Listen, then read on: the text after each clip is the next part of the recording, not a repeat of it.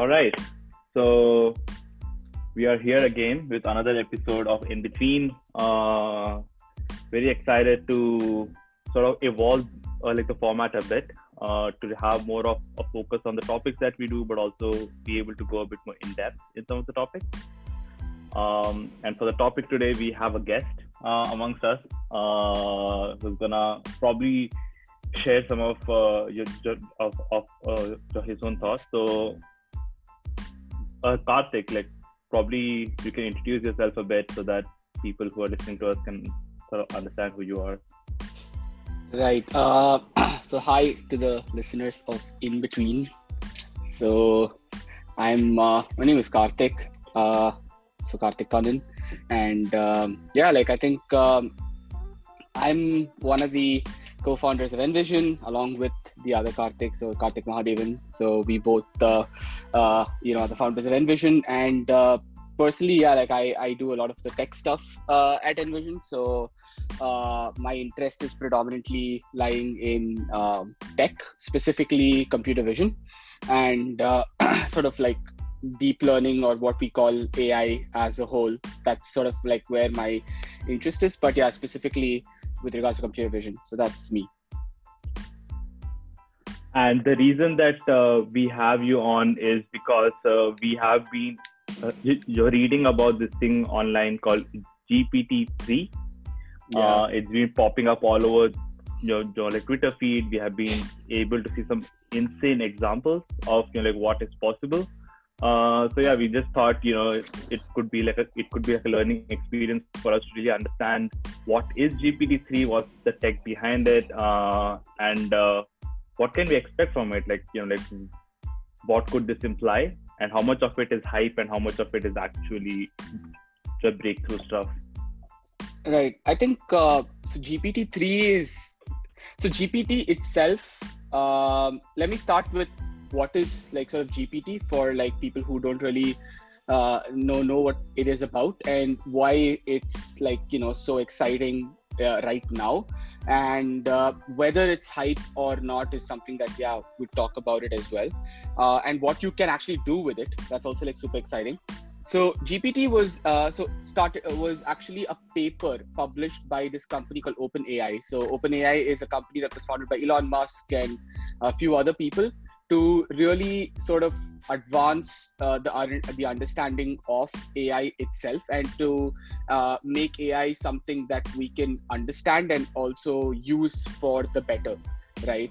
And in AI, generally today there are two sort of areas of AI that are like really exciting. So one is computer vision, so really uh, allowing uh, you know computers to understand things that they see around and react to it, right? Um, then there is natural language processing. So you know taking something like something to do with language and then really trying to understand and manipulate language like how we humans do right? So these are the two areas of ai that's like really exciting.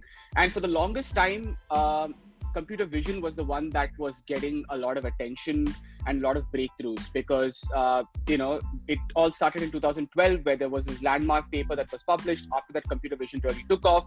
And then all of a sudden now you have things like your you know snapchat filters your instagram filters. You have people doing face recognition. All of that has sort of exploded in the last sort of five years ten years. But natural language processing wasn't really like going you know where it should be. So there was some things that you know natural language processing was doing really well. Like for example uh, giving given a sentence you can identify what is like uh, you know the subject and the predicate doing all those things uh, or even named entity recognition where it can find out if an entity is something that's important in a sentence or not and then try to understand it.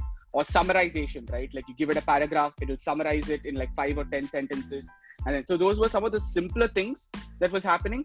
But like nothing really exciting was happening in that space until last year and openai came out with gpt-2 okay they called it gpt-2 uh, it was really weird the naming itself but yeah it was gpt-2 and gpt-2 was actually a very very exciting thing that happened then. Like i think now the reason why gpt-3 is very exciting is because people have an access like an api access to it so people can actually like play around with gpt-3 but GPT-2 was actually the the one that changed it all. You know, like and so much so that OpenAI refused to actually release the paper for GPT-2. They said if we release the paper, we don't know what kind of malicious shit people will come up with. So we're not going to hmm. release the paper. We're only going to release the results, and that's how it, it's going to be. You know, they Okay. were really, yeah, So only to back up a bit. So uh, uh, a, a, a GPT is basically uh, you're are they focusing on only on NLP, which is natural language Yeah. processing. yeah, which in essence is if you have an instruction or, or a command that a human like is giving how much of it is a machine is able to understand and is able to take action on it that's basically what nlp would be exactly right. So like when you go and tell your Alexa, your Google Home, or your Siri that hey Siri, uh, you know what's the weather like today? That's all NLP that's actually working there, right? And GPT is specifically focusing on this thing called text generation. You know, it's not focused on anything else. It's specifically focused on text generation. So it's going to be used in chatbots. It's going to be used in uh, those answering machines. So those are the things that GPT would be used in, right? And google felt that okay you know if we put this out tomorrow someone can you know write something that's very very similar to say i don't know like a barack obama speech or like something else. And uh, yeah you would be able to like manipulate things on the internet that way. So they didn't put it out. But then a lot of people in the ai community felt like you know what you can't say you've done this really cool thing and you've advanced the state of the art and not put it out. Like you have to come out in the open and then share your results share the models that you're having with us and then we believe that your intentions are good. And so gpt did that gpt2 did that and they and they made it and it became like a big thing amongst the people who were in the community in machine learning ai community it was a big thing. And uh, gpt3 is the next version of gpt2 which is basically you know so much better than the existing model uh, gpt2 and uh, it's able to learn from fewer examples than GPT-2 and it's able to do a much, much, much better job than GPT-2. So it's actually an improvement, but it's such a significant improvement that OpenAI decided to like see if what kind of applications people are going to build on it, and that's why it's so exciting, like the whole thing. interesting and uh, is the is the reason for improvement do you think is it access to you know like a database or you know like you know, like so, uh, so what do you think has been the contributing uh, uh, factor to such a big improvement in that I think you know the thing is, um, OpenAI actually did some pretty significant uh, algorithm improvements. That's also something that you know I've come to understand. Uh, you know from GPT like from GPT two to GPT three. But a lot of what you know is good with GPT three is the size of the model itself. You know, so GPT-3 uses a lot, used a lot more training power than GPT-2. Like I think they spent like I don't know five million dollars or something uh, in just training GPT-3. You know, so they really have put like an extraordinary amount of money into that and time into that. So I think it is not just to do with data; it's also to do with the computing power that they used to actually train GPT-3 versus GPT-2, along with some improvements to the underlying model itself. You know, like some some scientific improvements to it. Mm-hmm. So it's like I think what OpenAI decided to do was to see how well GPT-2 would be received, and then try to put more money into GPT-3 when the time came around for the development. So it's that's basically the idea because the model is is massive, and that's the reason why you, they don't give you like the model itself, but they're giving you like an API with which you can access the model. You know. Oh, Yeah. Okay. I, I do have a question regarding probably some kind of applications. Maybe you could point Yeah. out that people came Yeah. up with maybe with GP uh, T2 and 3. Yeah, yeah. I think GPT through two. I think people still uh, did like chatbot stuff, and people Mhm. trained it on uh, trying to generate Shakespeare, uh, you know, from his previous works and stuff. GPT three, because of the fact that you know it's so widely available as an API and anyone can apply for it and use it with an application. I'm seeing some really really cool stuff. Like for example, uh, they have a. I saw a, a particular application which will uh, which they've trained Elon Musk and Aristotle and all of these guys, and you can ask them to explain topics like how Elon Musk would explain a topic to you, or you can ask, uh, you know, like philosophical questions, like and get an explanation as to how Aristotle would explain it to you, right?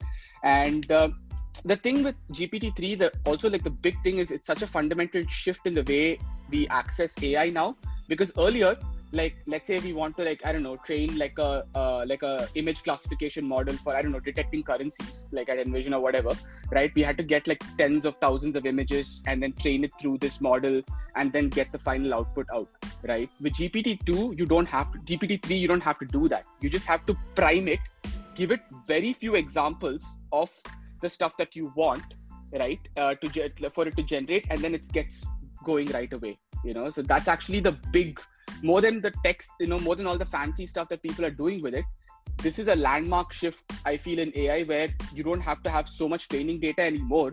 You have a really good model that can generalize, and then you just give it some data to prime the model, and then boom, you start having like all this really cool stuff come out of it, you know? Yeah. Awesome. I actually want to like share my screen so that you can actually check out some of the examples.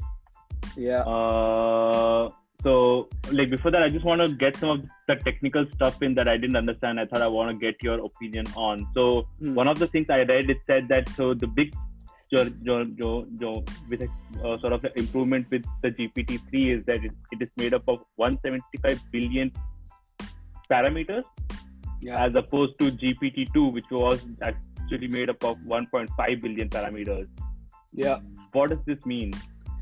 So I think it's basically to give you a sense of how big and sophisticated the model is. You know, that's just a very hmm. simple uh, explanation of the parameter number, right? So mm. the more parameters you have, the bigger your model is, right? And the bigger mm. your model is, uh, the more sophisticated it is so you have you like imagine it's like you know you're you wanting to you want to get some task done right like you know maybe make a summary of a paper or something right hmm. uh, and then you give it to like two people uh, who are working hmm. side by side to make a summary of that paper you say okay it's going to take you this much time to like i don't know two hours to make the summary but at the same time if you give it to say a group of like 10 people to go ahead and make a summary of that paper right they'll mm-hmm. be able to probably go do it in like 20 minutes or so right so, and they're going to do a better job at it because there are more people, or theoretically, they're going to do a better job because there are more people, more thinking heads. That's what you got to think about as parameters, right? So, it's just got more it. thinking heads in the model to get the work done, right? Then it shows how big it is in in, in size. Yeah. Got it. Awesome. So, I, uh, uh, some of the examples I wanted to uh, uh uh, jump into so like in, in, like in addition to uh, like you know stuff that you said where it can do Elon Musk and like Shakespeare, I think the yeah. stuff that I was very excited about was the ability for it to create stuff you know that will make a job for you know that people actually easier. Yeah. For example, yeah. I, like, like I saw this example where it was actually able to you can actually give it instructions for exactly uh, like what you want to do like a design of in uh, like Figma and it will go ahead and it will take in all of that instructions and it will actually build a prototype for you on on Figma. So, for example, this guy is putting that he's building an app that has a that has a, that has a navigation bar with a camera icon, photos title, a message icon, and a feed of photos with each photo having a user icon, a photo, uh, like a heart icon, and, and, and a chat bubble icon. That's sort of the input that he gave and then boom, like you actually get uh, an Instagram your prototype you know, for you that like is built just with a few of sentences that he put in. So this is impressive. So can you sort just talk us through like at what point is the API being actually used and how is this actually being really done behind the scenes? So I think everything that you're seeing here is really the API at work, right? So the first thing that you would need to do is sort of prime the API with some examples, right? Don't have to give mm. it too hmm. many examples, uh, and uh, mm. that's also one of the problems I have a lot, a, a, lot with the prototypes that people are building. I'll come to it a little later when you're talking about the hype versus thingy, right? But just thinking about the applications that we're seeing right now, they usually prime it with a few examples of hey this mm. is what uh, you know different types of apps. So he might have given an app that's quite similar to maybe instagram because it's looking at picking those icons um, you know that he's doing. And he, it might be something like that. So you prime it with some examples and then you get it let it work for a bit. And then you come back and you say hey okay i want to like now take the example that you have given uh, example that i've given you and then show me something new with it right? Like mix and match and show me something new with it and that's what is happening here. So everything you're seeing here actually is the api so the whole thing okay. of him entering everything and saying doing that that's with the api i use a lot of uh, uh, you know code examples like the one that you might be sharing right now. Yeah. So this guy took it like a step uh, like ahead and he you know and and like he built a react app just uh, yeah. Using instructions which is pretty crazy. Yeah yeah yeah. So uh, that's also like all of it is just the api and that's the beauty of this model is that it can do any kind of generation or at mm-hmm. least it can do it's not just relegated to th- you know like saying okay you know I uh, I'm, I'm only going to be doing uh, text uh, or, or, like generate novels or generate poems and stuff like it can even generate code right? It, it's able to understand structure to some extent right and be able to generate uh, code and I'm actually like, super excited for applications like this because yeah I mean mm-hmm. would be amazing to do that you know yeah yeah so there is like a whole bunch of applications for you know things like app generators where yeah you know people are actually able to do uh, pretty yeah.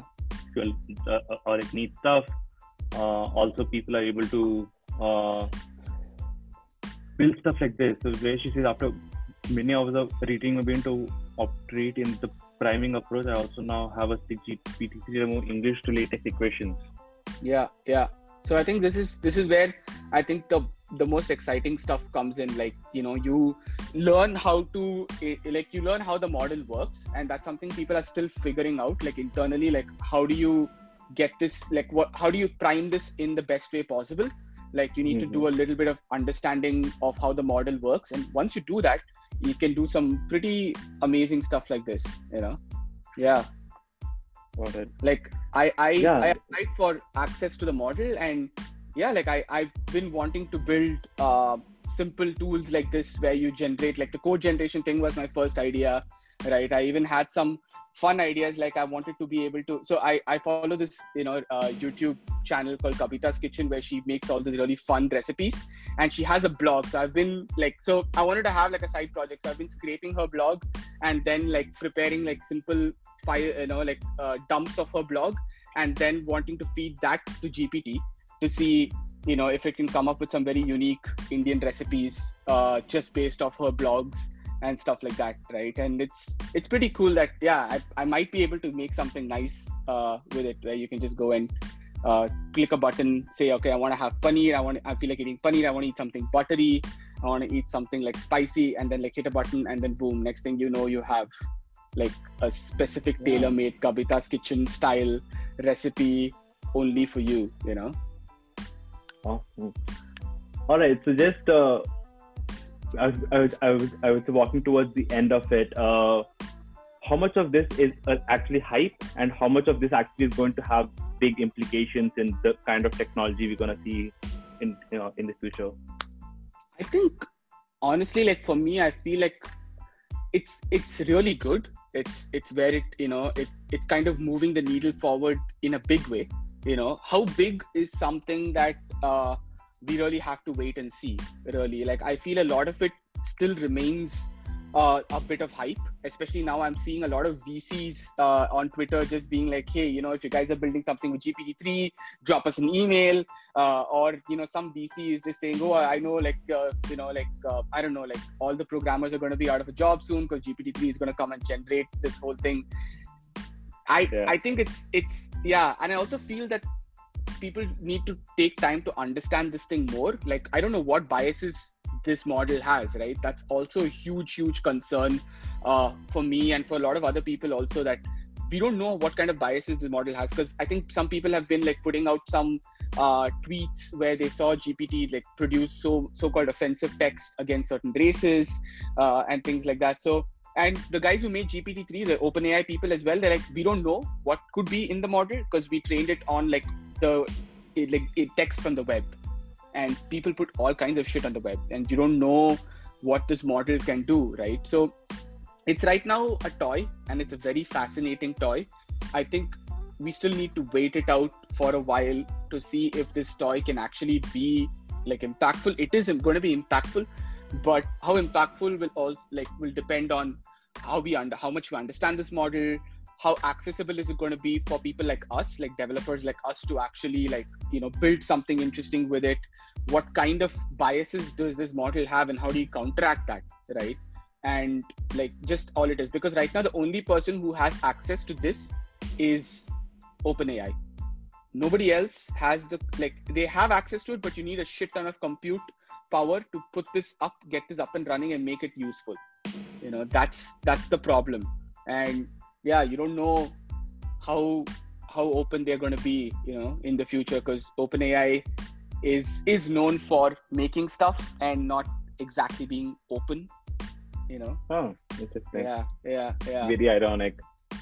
Yeah i know like they they started off with this mission that okay you know we're going to make build artificial general intelligence out in the open.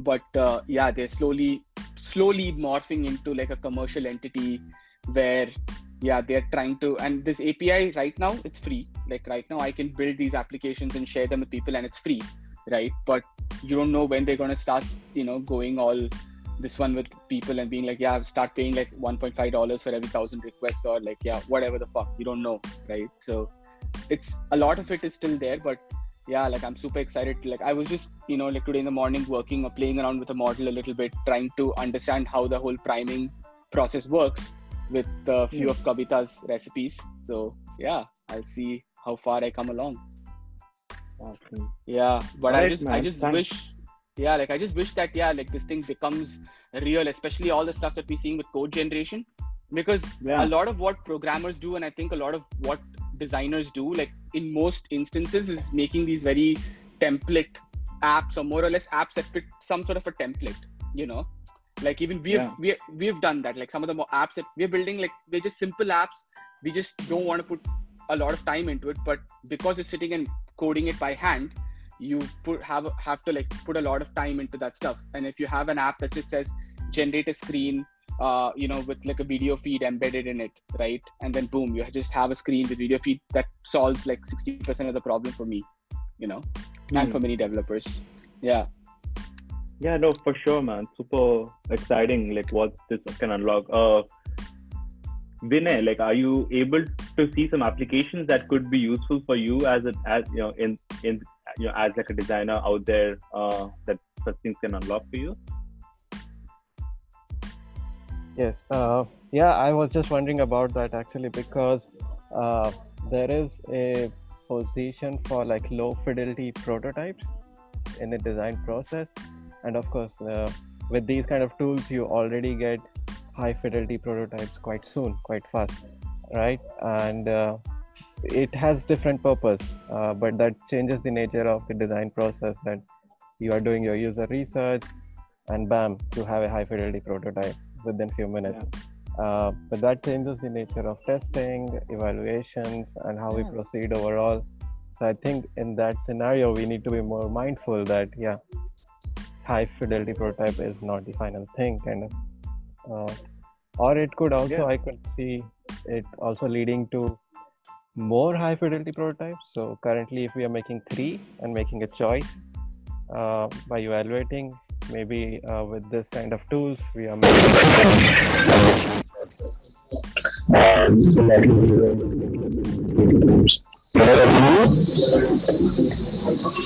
Vinay, there's some sort of like a noise from your end. Oh. Yeah. No, it seems fine. Better? Yeah, no, it's fine. Okay. I was saying that. Uh... Still? Again, I think there's something up with your headphones. Yeah Oh, I can't really help it right now. it's now. okay now yeah yeah it's okay yeah. now it's okay yeah uh, i was just uh, saying that well with uh, high fidelity prototypes uh, it's like the nature of the design process changes a little bit right yeah um, if we have a user research going on and then we come across an insight we want to prototype something then within few minutes we have a high fidelity prototype uh, yeah. With these kind of tools, I think we can make it quite fast and more of them. So yeah. in a typical design process, we are going, I don't know, with lots of low fidelity prototypes, let's say 50, and then we jot it down into probably three high fidelity prototypes. But with Yeah. tools, you would end up with 50 high fidelity prototypes and making a choice from that. So yeah no i think also what it does is uh, like it lowers the barrier you Yeah. to actually for people to start doing such things right so right now you need to know how to, do- operate on like Figma or sketch or xd uh, to be able to to, to, to, to build such prototypes but if it's just about you know, explaining how the app should look then the barrier to entry is a lot more easier and i think that is also like a nice thing because the accessibility of just something like something uh, uh, I would say design is then it's not it's not it's not sort of of, of like limited to people who, like who have the tools, but anybody can actually start you know like, to contribute. So I think that is also a very you know I think it's like a fascinating aspect.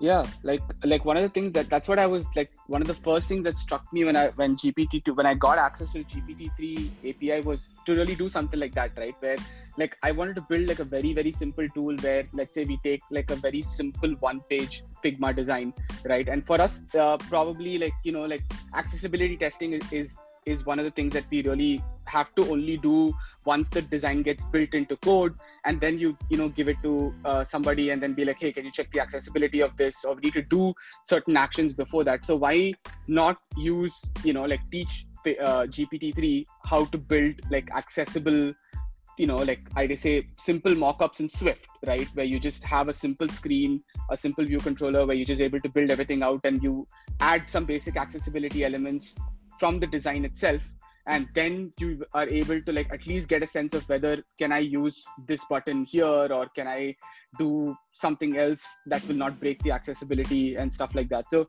those are simple things to build because you don't really need too much data for gpt-3 to actually understand some of the context.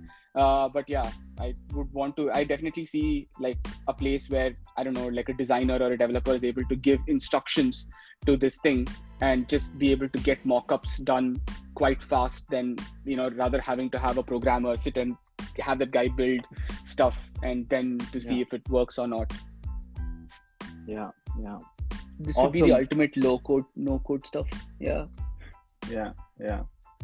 Sounds great. Uh, all right, Cool. let's bring this to a wrap. I would like to thank uh, our expert panel uh, for your Expert actually panel coming on board and really talking to us. I think yeah, it, it sort of I think offered us a clarity on what GPT-3 is and and the implications of it. I hope the listeners also were able to understand a bit better what GPT-3 is.